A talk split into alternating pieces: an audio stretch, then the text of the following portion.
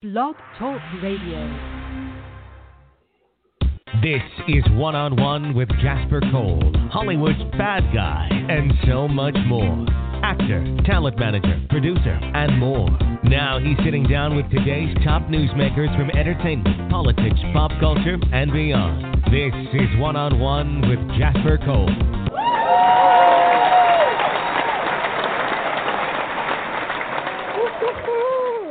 Right, all right, all right. Howdy, howdy, howdy, everyone, and welcome to a new live edition of One on One with Jasper Cole.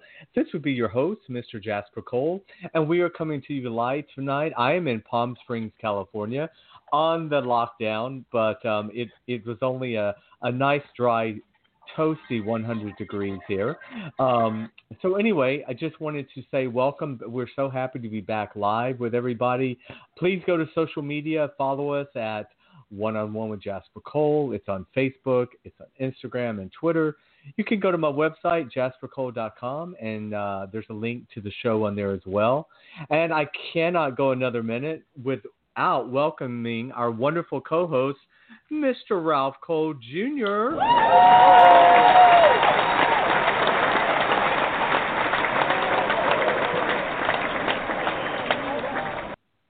Hello, Jasper. Thank you Hello, for that Ralph. tremendous. Hello, Ralph. How are you? I'm fine. Thank you for that tremendous welcome. Hello, planet Eartha, and welcome to another action-packed show. In the pandemic 2020. And first off, okay, so how were you during the earthquake since you were at the epicenter? I know. Listen, see, I don't. Mother Nature, Mother Nature does boomerang for me, right? It's like I can't do anything without boomeranging. It's like that shit. The epicenter was two blocks away. I was like, God damn, you know. It was like View Park, Windsor Hills, earthquake, girl, three point eight. I was, I.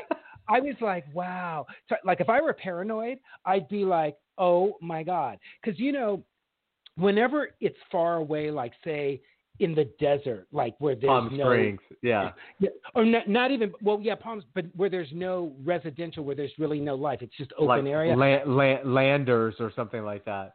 Yeah, so then it's like, well, okay, you know, we might have felt a rolling thing. I was sitting at my desk at 1203 and it was like, oh shit, this is it. And it was like because there were two big jolts. There was one Mm. jolt and then it rolled for a second and then there was another one. I was like, oh fuck, please don't let this be it. The first thing I think of is, well, my mother was sound asleep, but I think about, oh God, I hope this isn't going to be strong enough to shut the gas off because we have an automatic gas shut off on our gas meter, you know. And yes, after the earthquake is over, you go back out and reset it, but I just didn't want to have to do that. So what did I do? I went downstairs, turned on the burner, made sure it was still on. It was like, okay, we're good to go. Check because I look at Rose remotely, you know, with the cameras, and she was sound asleep, so that was perfect, and there was no damage. So I want to believe that we escaped yet another one. Well, I mean, it's so funny because I mean, you know, the longer and, and you're a native, and you you've talked about living through the Sylmar quake when you were a kid in the '70s, and that was like, uh, were you in that sa- that house, the same house? Yes, For the same house, nine- 1971. 1971 earthquake is what made me definitively decide that because I had been saying long before that earthquake, I'm moving to New York, mommy and daddy, once I graduate from college, and they just thought it was a little Ralphie pipe dream.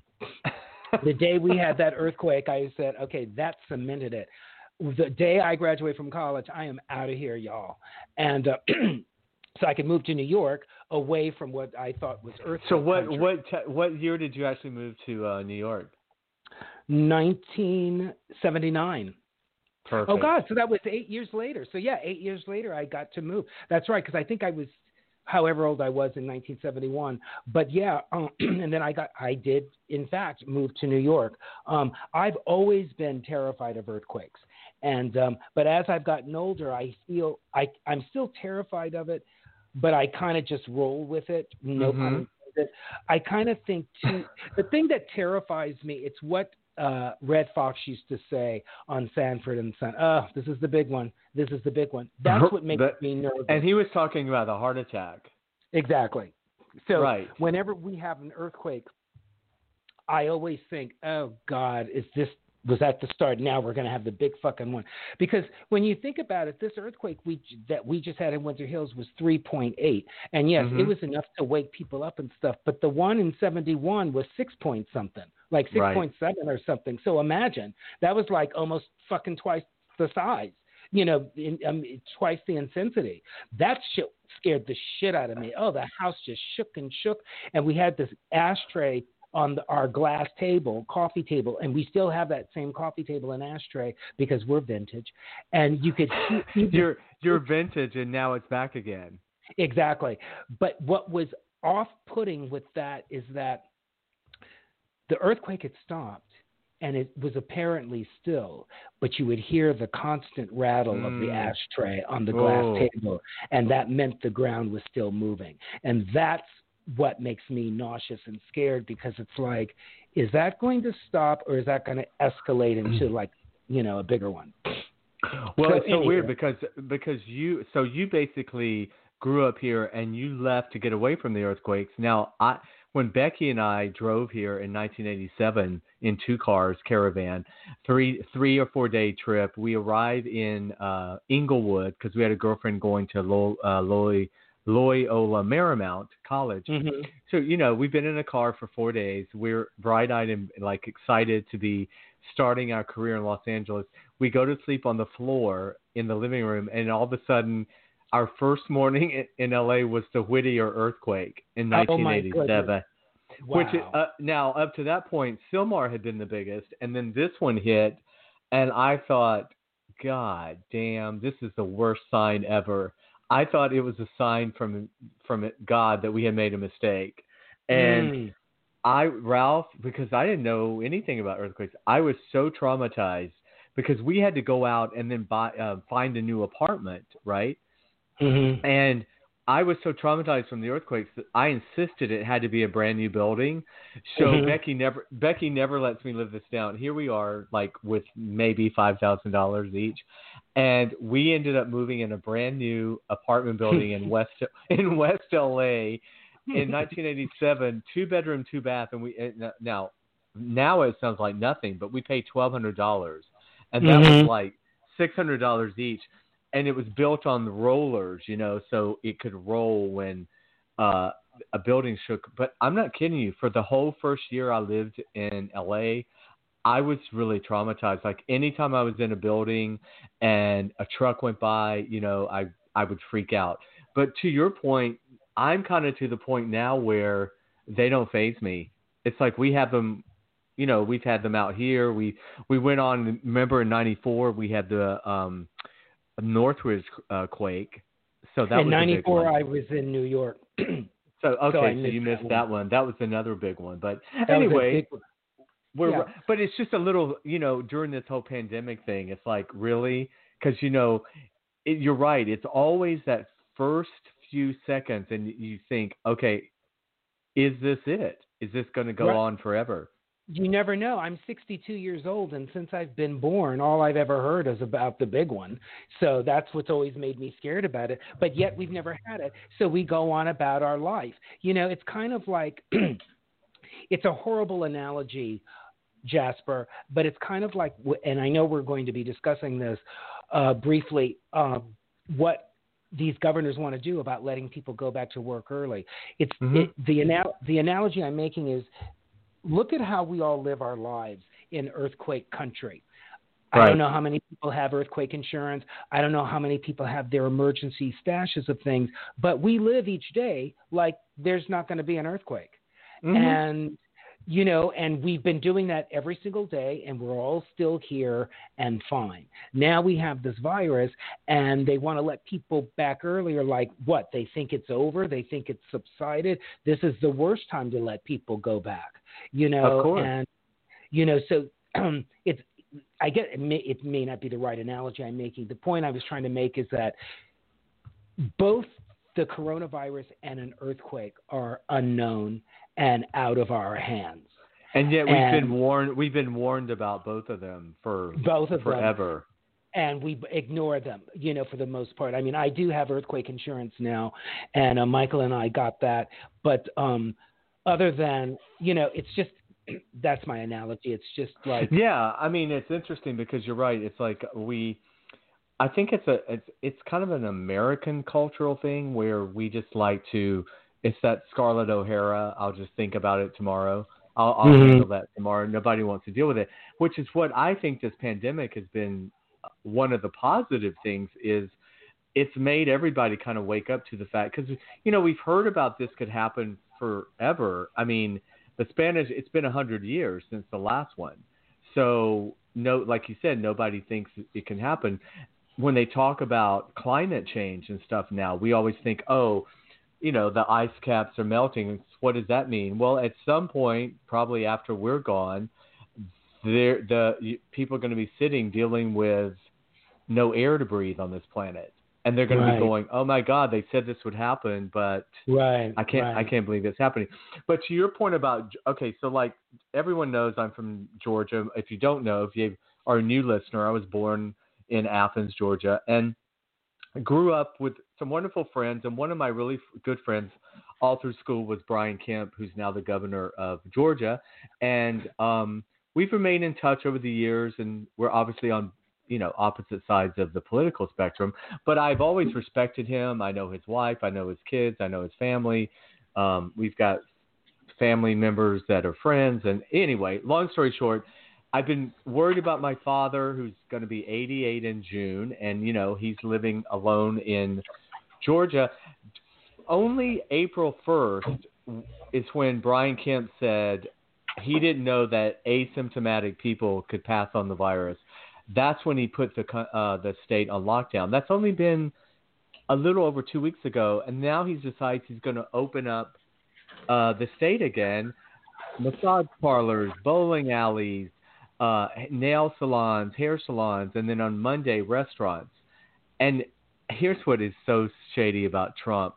You know, I'm sure Brian did it because Trump was encouraging like Republican states to open up. The moment Brian does it, he gets all this negative backlash. And the first thing Trump does yesterday on his press conference, you know, he said, I was totally against this. I called Brian Kemp and told him it was, it was a horrible idea.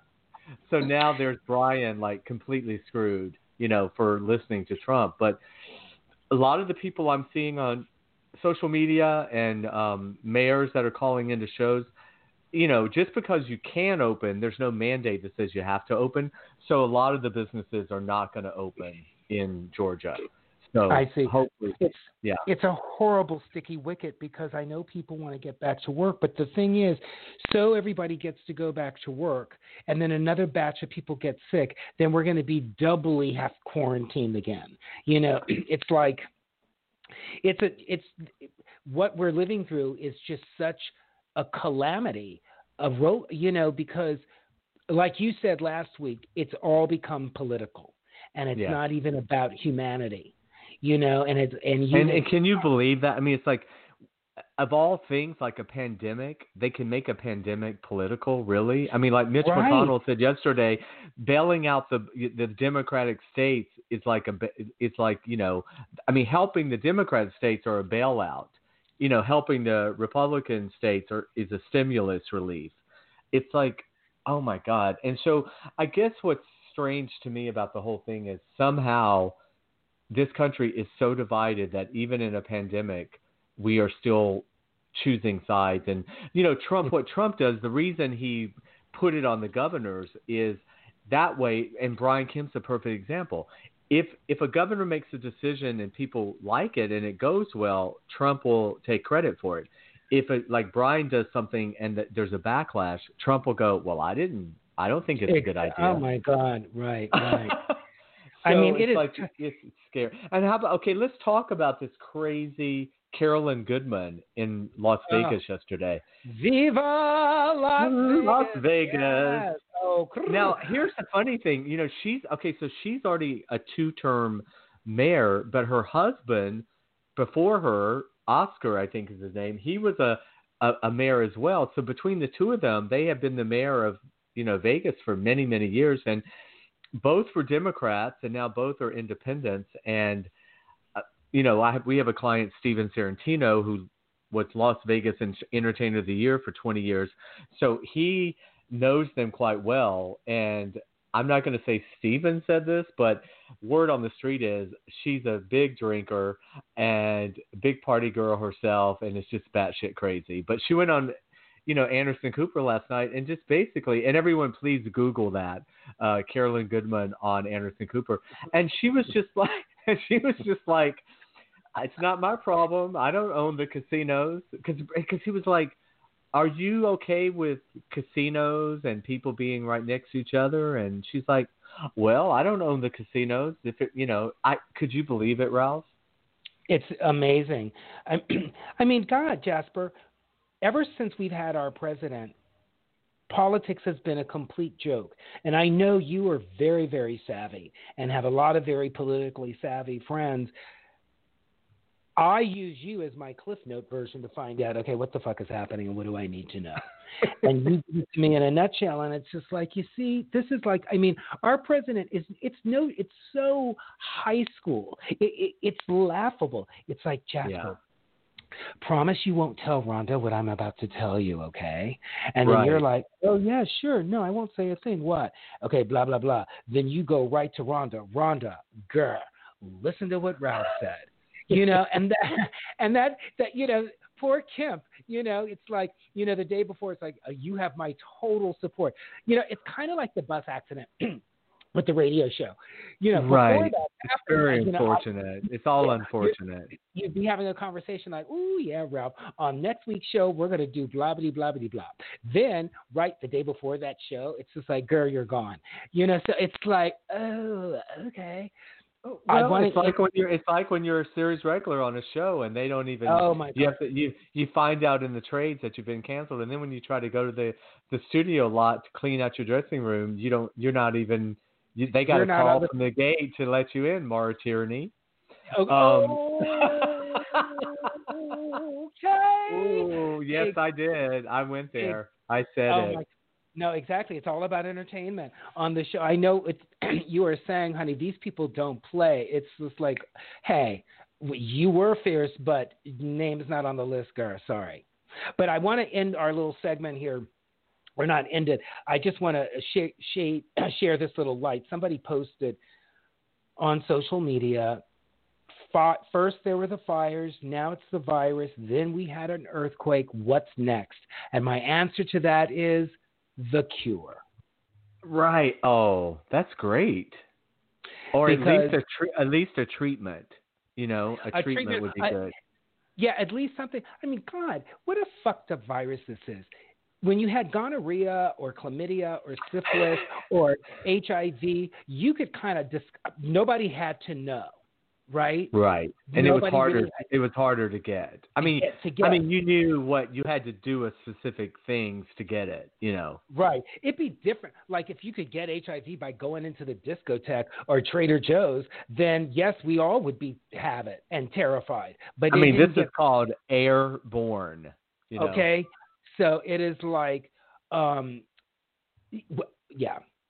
Yeah, airborne. I mean, and, and what's I wanted to um, talk about, you know, and I, so for Ralph and I in the entertainment business, and so so many of our listeners, you know, the reality kind of hit us this week. Um, we I, w- I was up for a show that was going to shoot in Georgia, and I got really panicky because some dates had been presented to me as as it, it was going to be in May, and so I kind of had to freak out a little bit and act, tried to decide what would I do. And long story short, I reached out to Screen Actors Guild, our great union, and um, I just wanted to share with everyone after talking to a couple of people.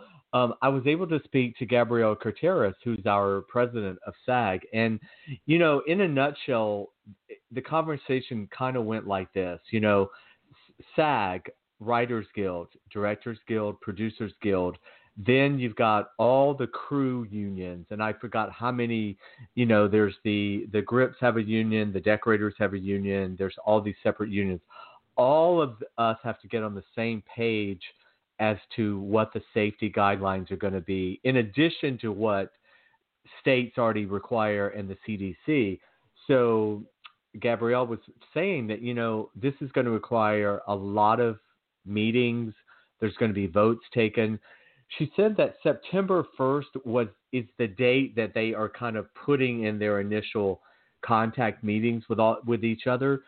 But realistically, folks, she's like, you know, I, I, let's just say January 2021.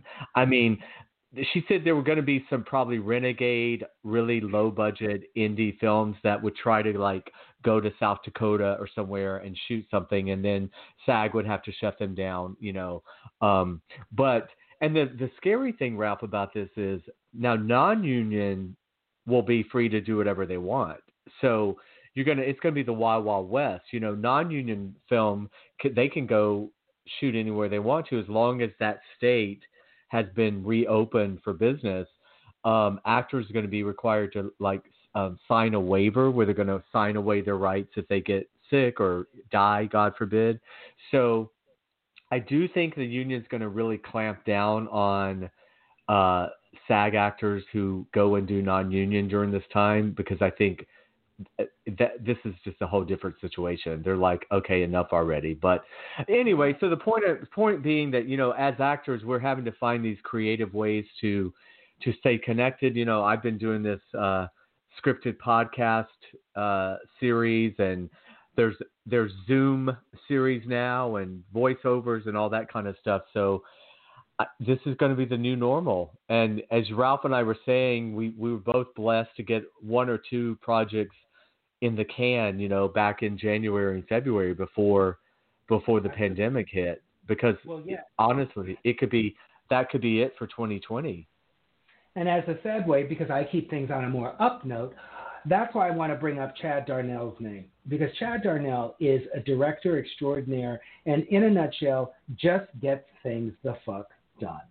And yeah. that's why, and you have always said that, Jasper, because this post that I put on Facebook is just a telling sign of uh, the actress I'm getting to work with, got to work with Haviland Stillwell, is absolutely fabulous.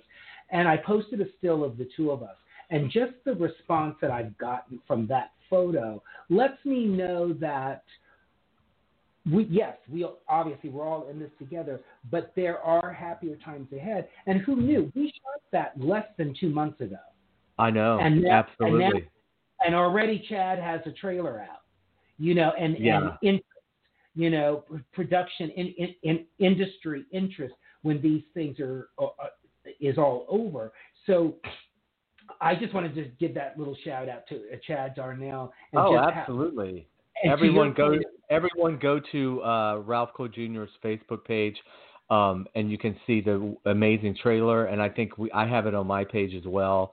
And also, everyone can follow Ralph on uh, Twitter and Instagram at Ralph Cole Jr. I always forget to say that. But oh, no, Ralph, I want to I want to talk about our very special guest today because you know last week we had Kristos Andrews from the Bay, and today we're going to be so we're very fortunate because we're going to be talking to in just a moment uh, Emmy nominated amazing actress Jade Harlow, who oh. plays oh. uh, Leanna Ramos on The Bay. And um, I can't wait to hear all about how she's doing during this uh, quarantine. And, you know, she actually is a native of Las Vegas. So we were talking about the mayor a little bit earlier. But oh, my God. Like, How timely, yeah. Jade. Thank you for that. Thank you for being timely like that. So, everyone, please welcome the amazing Jade Harlow. Hello, my dear.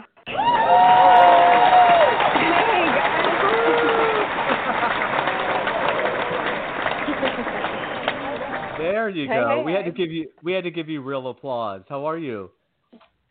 I'm good. How are you? Well, welcome. Thank you so much for uh, taking time. Say hello to Ralph, my co-host. Hi, Thank Jade. You for having me. Hey, oh, Ralph. Oh, Hey, Jade, welcome. It is such a joy to meet you. You're so beautiful with that brunette hair. Uh, and, Thank you. and those gorgeous eyes. Yes, it's just like such Thanks, a pleasure. y'all. And oh, sure, y'all.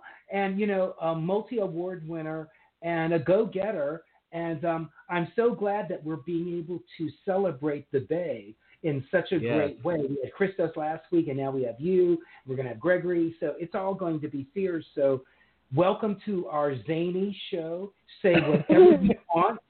And Great. Share with whatever you want and what you want planet Earth to know about you.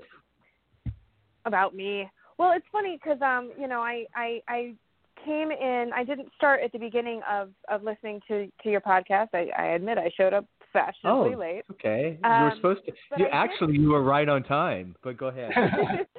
but I did overhear what you were saying about the Vegas mayor. okay. Yeah. And You're so, a native because you're a native. We I, I referenced that I- in the yeah. beginning. Yes. Yes. Yeah, so I'm I'm Vegas born and bred. I moved to LA in 1999. Um, ooh, that's a long Yeah. time ago. You were you were three Uh, years old. We know that. You're three years yes. old. Okay. But I You just were- had to sort of calm people a little bit who don't know how Vegas operates.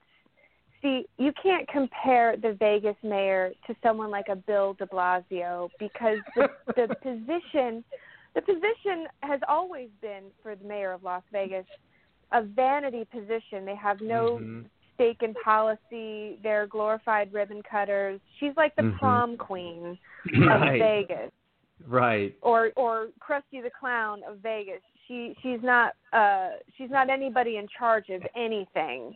Right. So it was unfortunate that they chose to do an interview with the with the one person who really has no idea what they're talking about and isn't in a position to do anything anyway. Anyway, Right. no, Um, Jade, that is so refreshing what you just Yes. said because you're the best testimonial ever.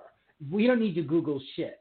Just by, by, by what you just said makes perfect sense. A ribbon cutter, girl. Okay? That's And all, it- Yeah. and that's all that position has ever been historically She's in Las Vegas. The mayor of. Las She's Vegas. like yeah. it's a it's a ceremonial position. It's never been a legitimate mayoral position like other mayors in other cities Mhm. because Clark County, you know, the city of or the the, the county that Vegas is in, um, is is ran by like the mayor of Las Vegas is like I said, it's the prom queen. It's a ceremonial position. The policies of Clark County are run by other people. I think right now we've got a really good governor in place in Nevada who's doing the right Mhm. things Yes. and yes. he's you know he's fallen right in line with the other uh states who are taking this pandemic as seriously as possible and he wants to save lives and you look at a town like vegas you know it's i mean it's based upon its um tourism right so the last Mhm, thing sure. that vegas wants to do is open it up prematurely have a bunch of people have a huge outbreak put our locals at risk and then make people fearful of coming back into our city to celebrate their so so the people who are in charge are doing it the right way. It's unfortunate that like our prom queen Krusty the Clown ceremonial mayor ended up on CNN. That's the that's the new hashtag. Hashtag Krusty the Clown. Krusty the Yeah. Clown. I love it, Jade. But No, it's- it makes me feel better what you're saying. You know, it's Yeah. just well, I'm surprised. I'm surprised that like CNN and Anderson Cooper didn't know that the mayor position in Las Vegas was strictly a ceremonial position. I'm Well, surprised see, that they put but her see, on that- television. But see, that makes me wonder, and of course, I'm, you know, being, you know, from sh- in the showbiz world, it makes me wonder if the producers maybe did know that and were kind of hoping, you know, she would do exactly what she did. So there's always that sure. thought, like a gotcha I'm sure, moment, and I'm right? sure, yeah. and I'm sure the journalist who didn't get the the who isn't in charge of the lineup of guests, but rather is just in charge of leading the interview. I Right. Mean, it ended up being everything that the producers They- hoped it would be. With the That's holy what that's crap, what I'm that's what I'm thinking. Yeah, I mean, yeah. And here we are talking about it today. But when I when I when it happened, I thought, oh, this is perfect because I knew you were born and raised in um, in Vegas. But um, I wanted to get to the Bay, of course, because this is the fifth season, tenth anniversary, and. Uh, uh, can you talk? Because we have your fans listening and viewers of the show. Are we? Is Leanna in for some interesting adventures this season Oh, absolutely. on the? Sh- Leanna's always yeah, into some interesting stuff. I mean, I, you know, she's a hot mess sometimes. Character. She is. She is. She's a. she is a hot mess. Um, But in a good way, of course. Yeah. I feel like she's super relatable. I feel like she's that person who does their best and just can't get a break no matter what. But they keep Right. marching forward and breathing in and out and like the world hasn't snuffed them out yet. Their light is still there and and they are resilient and find a way through it. And yeah, moving into these seasons going forward, we get to see Leanna go from, um, you know, she's been this beautiful broken doll since Mm, that's adolescence. great. That's a great description of her. Thank you. And she's coming into her full womanhood, and she has been through so much. You know, like all of us, we only get tougher the more life runs us over. We get some scar tissue each time we get knocked down, and we get back up. We get up stronger, Mhm. and nobody's been knocked down more than Leanna. Mhm. Right. Well, I mean, listen, you. I, uh, we can go back to. Um, first of all, we have a mu- Rodney Van Johnson, who was Ah! T. T.C. Russell, one of my closest friends. We started together. We were in plays together. We we had a production company together.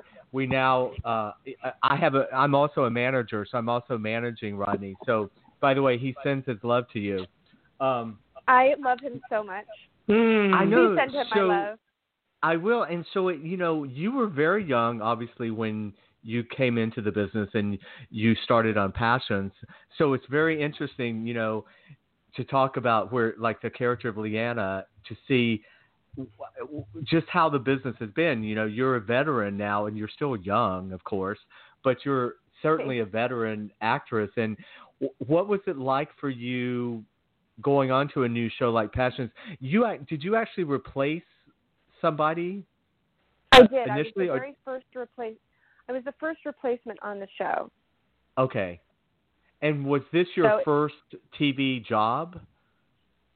No, my first TV job, I did. um I can't remember what season it was. I think it was season four, se- like season finale of uh Third Rock from the Sun.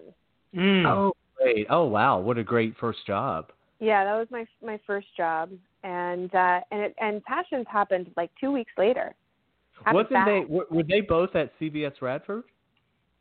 Yeah, they were. Oh, I didn't know. As soon as you said that, I was thinking, wait a minute, they're both on the same lot, or they were. Yeah, I know. I Yeah, you know. Um, so yeah, so how was that going on to a show like Passions that was already, you know, established? It was odd. It was it was odd because you know you it's one thing.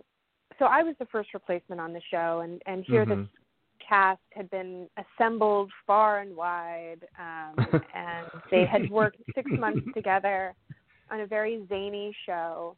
And um, the the youngest, the person I replaced, was by far the youngest person on the show. I, I believe she was 15 wow. um, and I I was 17 when I I took the job.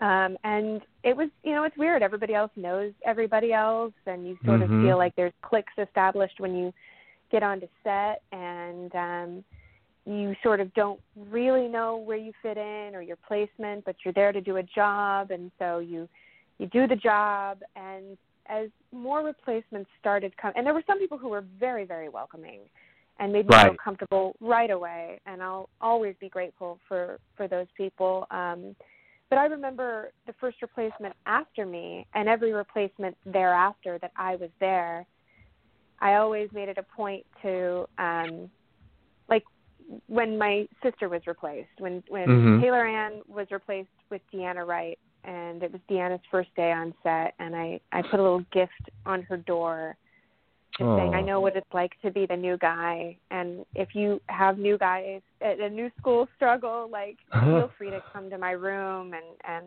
I I get it man. So I we started doing that with all the people who came on just so right away it's like you have somebody to eat lunch with you know? Right, right. That's so great. You're right. Being on a show like a, a, a soap opera, it, it's a very good analogy of like being in the same, going to school, you know, with a group of the same people, and um, Yeah. in a show that runs like ten or twelve years, you're literally like going from you know kindergarten through senior high school together. Um, but I would, I'm, I'm assuming that was an amazing training ground, just an amazing opportunity, Oh, yeah. Experience, well right? yeah to- yeah the the cast had been established but they'd only been working for 6 months so I right.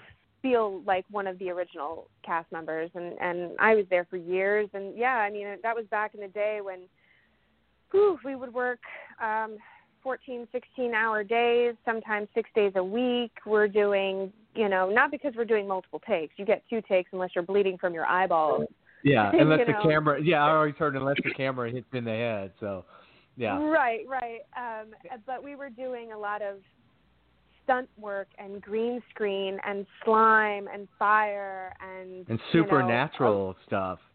uh, yeah, yeah. I, the the portion of the cast I was a part of dealt strictly with the supernatural storylines. Wow. Um, so that was an amazing training ground because you know you you you learn how to do light stunt work and you learn you know all Mm-hmm. you were like shooting a mini, like a shooting a mini movie, basically. I mean, yeah, it's the training ground that everyone gets with soaps. You move fast. You have a lot of dialogue. Um, you have a lot of exposition, with the addition of these extraordinary circumstances in the story that result in crazy circumstances to get the shot. So you right. fire right. stunts and yeah, all that stuff. Well, I remember coming to visit the set um, to see Rodney, and um, yeah, I mean, I remember Rodney and I talking about it. He was like, because Rodney had done a couple of nighttime shows before that, and I think he had been on Young and Mhm. Restless, and but anyway, he was saying to me, you know, this man, this is really because it was groundbreaking at the time. You know, um, no other soap had really tried anything like that, and so I listen. I loved you on the show. I watched you. I was a fan of the oh, show. thank you. Yeah, I thought you guys really pulled it off, and um, but you know it's interesting now. Like you said, looking back, you you know pe- the business can be tough, and like you were talking about Leanna, you've you've you've hung in there and you've continued to work, and I, I have this theory that you know careers are marathons, they're not sprints, right? And so you want to Yes. you want to be in it for the long haul. Um, what advice? Yeah, what advice would is that sort of what you would tell a young actress now? And everything's changed a lot, I know, with digital and online and stuff like that. But I think ultimately it's like you, yeah, and some things haven't you know i mean i mean look you're a hundred percent right you couldn't be more right when you say a career is a marathon it's not a sprint sometimes it happens for people early on and they get this taste of work and some semblance of of fame and it destroys them um, Right. but if you want to make a career out of this if you're not doing this for notoriety or for fame it is it is a marathon Hmm. and the one thing that works, worked, will always work hmm are two things. You got to be a good person.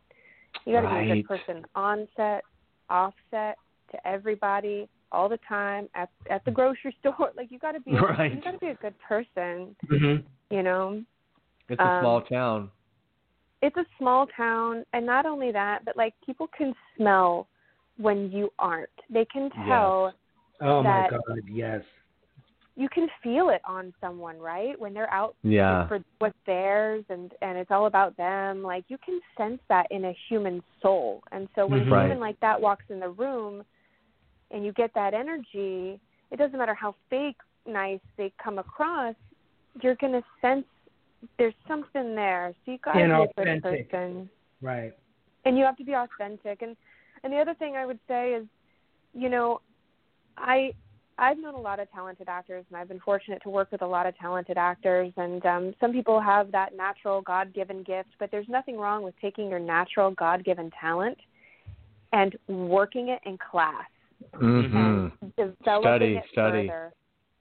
You know, I mean, there is something to the 10,000 hours of it all, and you can get rusty if you think like, if you're resting on your laurels and you think, oh, my resume is enough, or my looks are enough, or my my who who who I know in the business is enough. All none of Mhm. it's none of it's enough. You're only as good as your last performance, and you have to put the work in because we're dealing no matter what media you're watching things you're watching things on your phone or hbo it doesn't matter we are dealing with a very smart audience yes. Mhm. and they know bullshit they know bullshit Right. when they see it hmm Well, true, and you know it's interesting. It it's almost like um, the business changes, and you have to be willing to roll with the changes. You know, and um, a lot of like how how we went from you know uh, always auditioning in the room to now mostly self tapes, barring even Right. like right now with the pandemic. Just how in the last few years it was going that direction. anyway, or better yet, just actors like yourself and those of us who've had jobs and quotes and you know c- contracts, we have to just being asked to audition. I, I'm amazed at the number of actors Ralph and I know that are still kind of like um insulted that they have to audition. I mean, I guess And that's Again- outrageous. You have to get over it. I my my fiance um is a producer and he does Mhm. a lot of great quality shows and films and and I am shocked at the people that come in to audition, the names that come in and are not afraid to audition. We're talking about people with huge resumes who you know Mhm. you know in a heartbeat. It's like why don't you just make them an offer? No, there's something about the audition. Not only do they want to make sure it's not about necessarily testing your talent, although yes, that's the obvious purpose of an audition, but it's it's to see your essence as a person. right. Do Right. I want to work with this person? Do I want them on Exactly. set? Do I want to spend know, 12 and- hours a day with this person? Jade, you are so well spoken and fierce. I'm really enjoying Thanks, you. man. Yeah. Thank yeah. you. I'm enjoying you guys. Uh, well, well here's the thing you know because jade is also a producer on on the bay and so i mean this is what makes you a great producer is coming from this compassionate but at the same time understanding uh, this is Kristos and i were talking with ralph last week about i said to him the moment i got to go on the other side and be a producer on something it changed me as an actor forever like Mhm. you know, right? Because you totally suddenly you're like, oh my god, six people were brilliant today. Like they were all Mhm. so good. You know, I there only one of them. You know, because a lot of times as actors we leave an audition and we beat ourselves up and we think, God, I know I nailed that, but yeah. I didn't get the part. And you can't. But when it it's so not personal when you see it from the other side. Do you find that uh, as a producer also? Well, the role as a producer that I played on the Bay, it was for two seasons on the Bay, and uh, in full transparency, it was primarily um, writing. So Right. back in those days, Gregori at the time he had been the only writer on the show, and then we had gotten close. We had developed a close friendship, and I pitched him an outline Hmm. and he responded to it and invited me to write alongside him for those two seasons. Um, so that's primarily where that credit came from. Though you know, being a part of a of a production that isn't backed by studio and network funding, Right. you know, you, you're when you're not shooting a scene, you are filling up the coffee machine and taking out the Right, trash, right. and you're Right. you're a- doing whatever re- needs to be done. You know. Mhm. It's like a repertory and- company. That's what I love about Gregori. You, he's kind of put this. You guys, um, and Kristos was saying this too about. And I told Kristos to be as young as he is and to have found this this safe kind of environment. You know, of feeling like people have your back and. Um, but then having what's Right. great about having you, uh, talking about how to, knowing how to treat actors, knowing how to welcome them on the set. You know, because you're paying it forward. We've all been in those situations where there wasn't that great person. You know what I mean? The, I don't know about you, but I, I in my remember, yeah, because I would say honestly, people always want to ask me, "Oh, who's been like a bitch or who's difficult?" But honestly, in my experience, I m- many more people have been kind and generous than have not been. So, well, and um, see, and that's the that's the that's the ah, that's the shittiest part of our. I can cuss here, right? Yes. oh god, Okay. yeah, shit, hell yeah. Great. Okay. Cool. okay. Great. That's the shittiest part about our business, inside and outside, is people only want to hear the bad gossip. Yep. No one wants to hear how great someone is. No one wants to hear how nice someone was. You know, then it, it almost feels like the nicer you are and the harder you work, the more invisible you are because oh my. God. Oh, Yeah. Jade, isn't that just horribly pathetic in our society? Oh, you are so, you just are like, that is so poignant. That's exactly it. Thanks, Like the thing that Jasper and I have talked about, I'm still, I haven't had a horrible time on any set. Everything has always, and I'm not trying to be Pollyanna, but it's like everything has been totally great. I've had a lovely time. And I think it's to your point about how you just live your life as a person because it is hard perhaps at Trader Joe's one day if you're having a bad day and somebody bangs in your cart and cracks your egg and you go off on them. You know, and that's Yeah. and that's unfortunate, but what and I know what you're saying.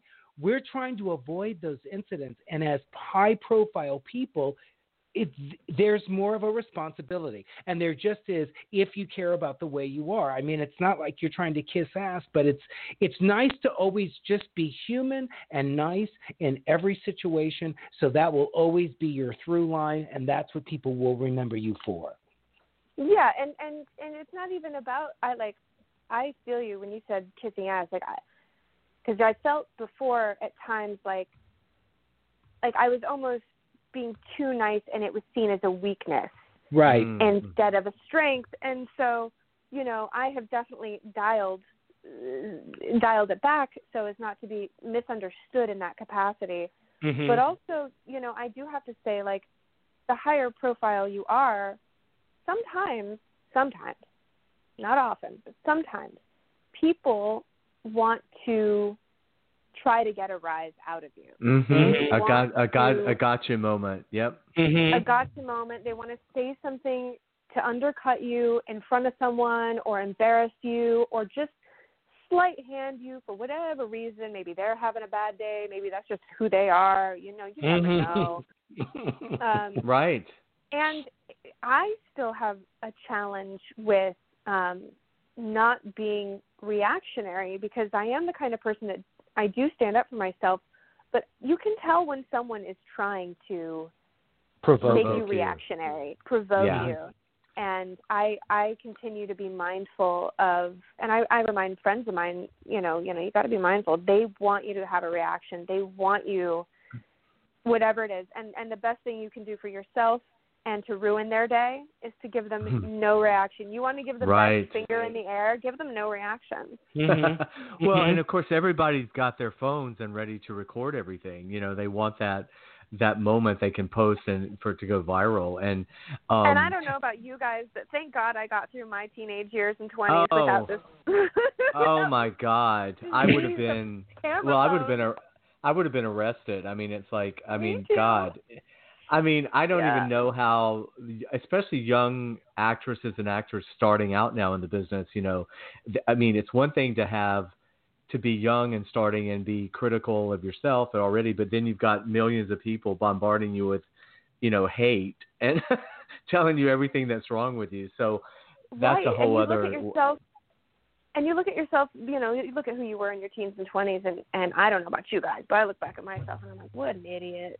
You know, Oh my God, you- just a complete idiot. idiot, and you thought you were right about everything. Everything. You had all these. Right, you know and you what? had all I- these opinions. I- like, but we didn't have social media. We didn't have social No. media to put that in amber so that Right. it lived forever. You know, we Ex- were able to outgrow ourselves and evolve. Well, you know, Jade, I want to give us a little bit of a credit, all three of us. We were not idiots.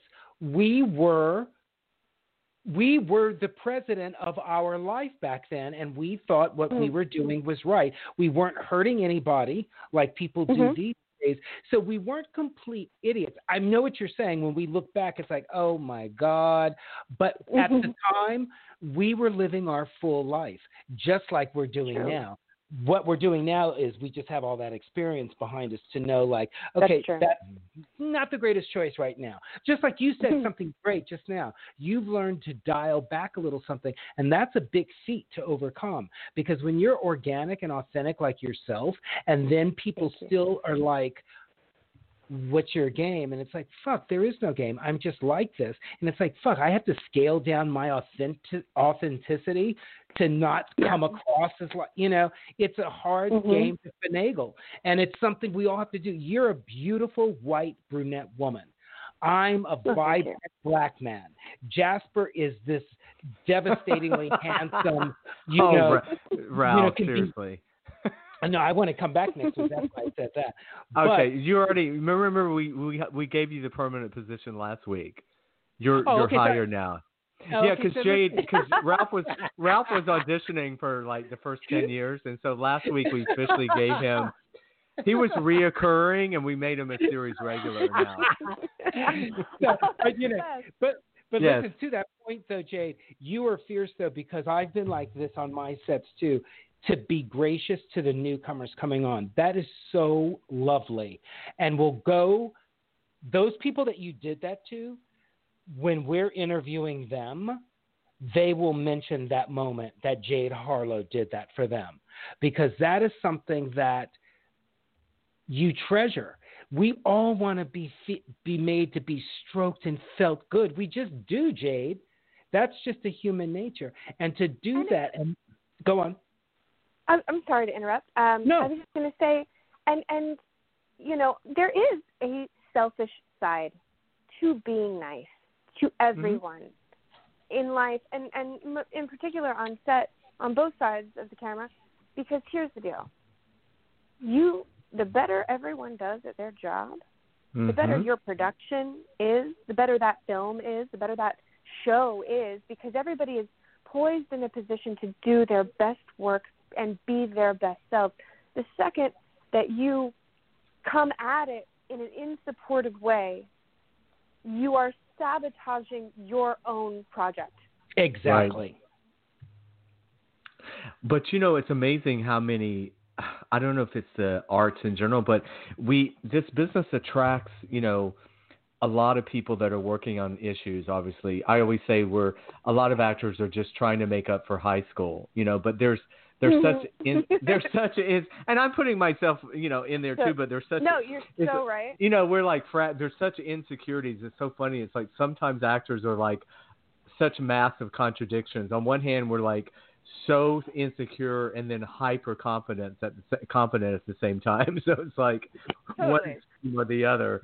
Um, I always say it's like who can mask their craziness the best. You know, and who who can get us at at 12 hours at the end of the day, we can all go home on time and just keep everything moving, basically. Um, yeah. yeah, but um, I before I forget, I want everyone to be able to follow you Hmm. as well on social media. So everything is pretty much at Jade Harlow, right? Um, well, sort of. The internet, the interweb makes it difficult. Um, people, people, people jumped on my name before I had a chance to claim it. Oh, so on okay. Instagram, yeah, on Instagram, I'm at Jade Harlow 12, and Got it. Uh, on Twitter, I'm at Jade underscore Harlow.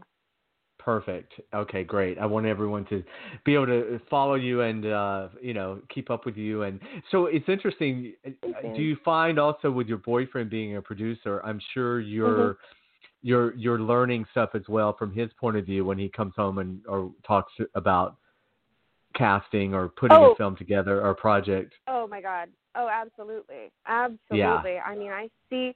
What, what it's given me a great perspective um, because you know every project is absolutely different. Um, I Right. will say, to Gregori's credit, with the Bay, um, you know the script script is out. We do it. We have the uh, luxury of doing a full cast table read of what we're going to go in to shoot. So we actually table read a whole season. oh Um, wow, sitting down together. Yeah, we do that. Um, that's great. and, and yeah, and then we have an opportunity in that moment as well as on set. Um, you know, we're all open to like working our lines with each other, and if something doesn't sit right in the body, and we have a, a thought or an idea about it, we can go to Gregori and say, "What do you think about this?" Mhm. Uh, no, no, we're not taking big ownership strides. Like none of us are stepping out of place, like because we're all professionals and we've all been doing this for a long time, and so we know better than to do that. Mhm. Right. But he wants the show to be the best that it can be, and so he's always opening, open to hearing uh, other people's thoughts and ideas on a particular line or a particular moment or or whatever. And so, to his credit, um, he allows and and I think it's because we are an independent show. We are not, hmm and everything doesn't have to go through the seven levels of approval through network Right. and then studio and so on. Mhm. But with network and studio, I see how the writers work. I see how showrunners Mhm. work. I see how the writers' room works. And, you know, there's a writer in that room who finally got his shot at a script and, you know, that's his script and that's his baby, and it's been rewritten seven times and it's been given Mhm. notes on seven times, and that final product is what's finally going to make it to air on television. And so when the actor comes into audition, you don't change those words. Exactly. No, no, no, oh, no, my no. God. Don't even start with us about that, Jade. Yeah. you know? Well, but you know it's interesting too because like for me, I've been in this situation where there's certain shows I have literally auditioned for. I mean, and and I'm thankful that they keep bringing me back. But my point is, there are certain shows that you can go in for over and over again, and still not book a, a part on an episodic. And you, the old part of me, the younger actor in me, would be like, God damn, what is wrong? But yet, the the the older Jasper knows that if they don't like my work, they're not going to keep bringing me back in, you know, to producers. So I, I don't know if you find with your partner that uh, does he ever talk about what you know who makes that final decision on a on an episodic? Is it the show? Is it the lead showrunner? Is it the director? A combination So, or so typically every the show's way it different? goes- I know. every show's din- different, but there is a uh, formula. So typically, uh, uh, when you talk about like your top five series regulars, more often than not, those are straight to offers that are network Right. approved Sure. before those offers go out. Um, and then those offers go out, and some are taken, and some are not, and they go down the list of people they want to make offers to, and then they get to the point of like, we're going to have auditions at the same time because you know what, we are we're tired of dealing with the the, the offer game. Like, what we Mhm. need a backup. There might be better out there than what Mhm. than only as far as our minds are thinking. So some actors feel like, um, oh God, I hope wherever Uh-oh. that ambulance is going, There's that your we're- ride. we're uh, okay. uh, we're in Windsor Oh. Hills, honey. I, I, who knows what could be happening? The They're coming. epicenter To, they're coming to get Ralph. Yeah. oh, darling, we're the Um, epicenter of everything. But yeah, you're, you're Um, right. You're, you're right. A lot of times we so- know we're kind so of the down. backup. Yeah, it trickles down from there, and then you know the showrunner obviously will get a say so on on reoccurring and guest stars, and then the directing producer, which is what they have on most shows, which is sort of like a director who is also a producer who is sort of in charge of all the other directors that come in to direct episodes, so that their eye keeps the story feeling smooth, so that it's not so Mhm. different from director to director um, the directing producer will have say on some of the the smaller roles, you know, Right, and the Right. the showrunner doesn't need to see the co-star audition. Like that'll just go through the directing producer. Um, Right. but it's it's And- fascinating. They they watch tapes. They watch these tapes. Oh. I I sit next to him and I I see him watch these self tapes and he'll sit down and he'll watch ten, twelve self tapes when it comes to like filling a series regular role. You know, um, Well, even even many- the the one- even the one liners now they have to we have to I mean they Yeah. somebody has to watch. Yeah. But they do Well- they do watch these tapes. In Well, that's closing, what's great. I- I, I I love self tape. By the way, I know a lot of actors don't. I know. I can't believe we only have two minutes left. Oh my God, we could talk to Jade for Jade, you are super fierce. hours. What were you going to say, Thanks, Jasper? guys. I'm happy Oh, to come you- back. Oh, Thank you for absolutely. Thank you. I mean, I could talk forever about the on like she's saying about the the producer side. Um, I think a lot of actors are happy to hear that people they actually are watching their tapes. You know, because sometimes Ac- we do the- absolutely. I mean we do these tapes and you think, well, did they did they even make it to the producer? You know, so well, you know, um, and you've had a lot of feedback from casting directors, Jasper, that yes, they are getting watched. Jade, I would want to ask you very quickly, how would Leanna deal with Mm. quarantine? oh my God. Um, how would Leanna deal with quarantine?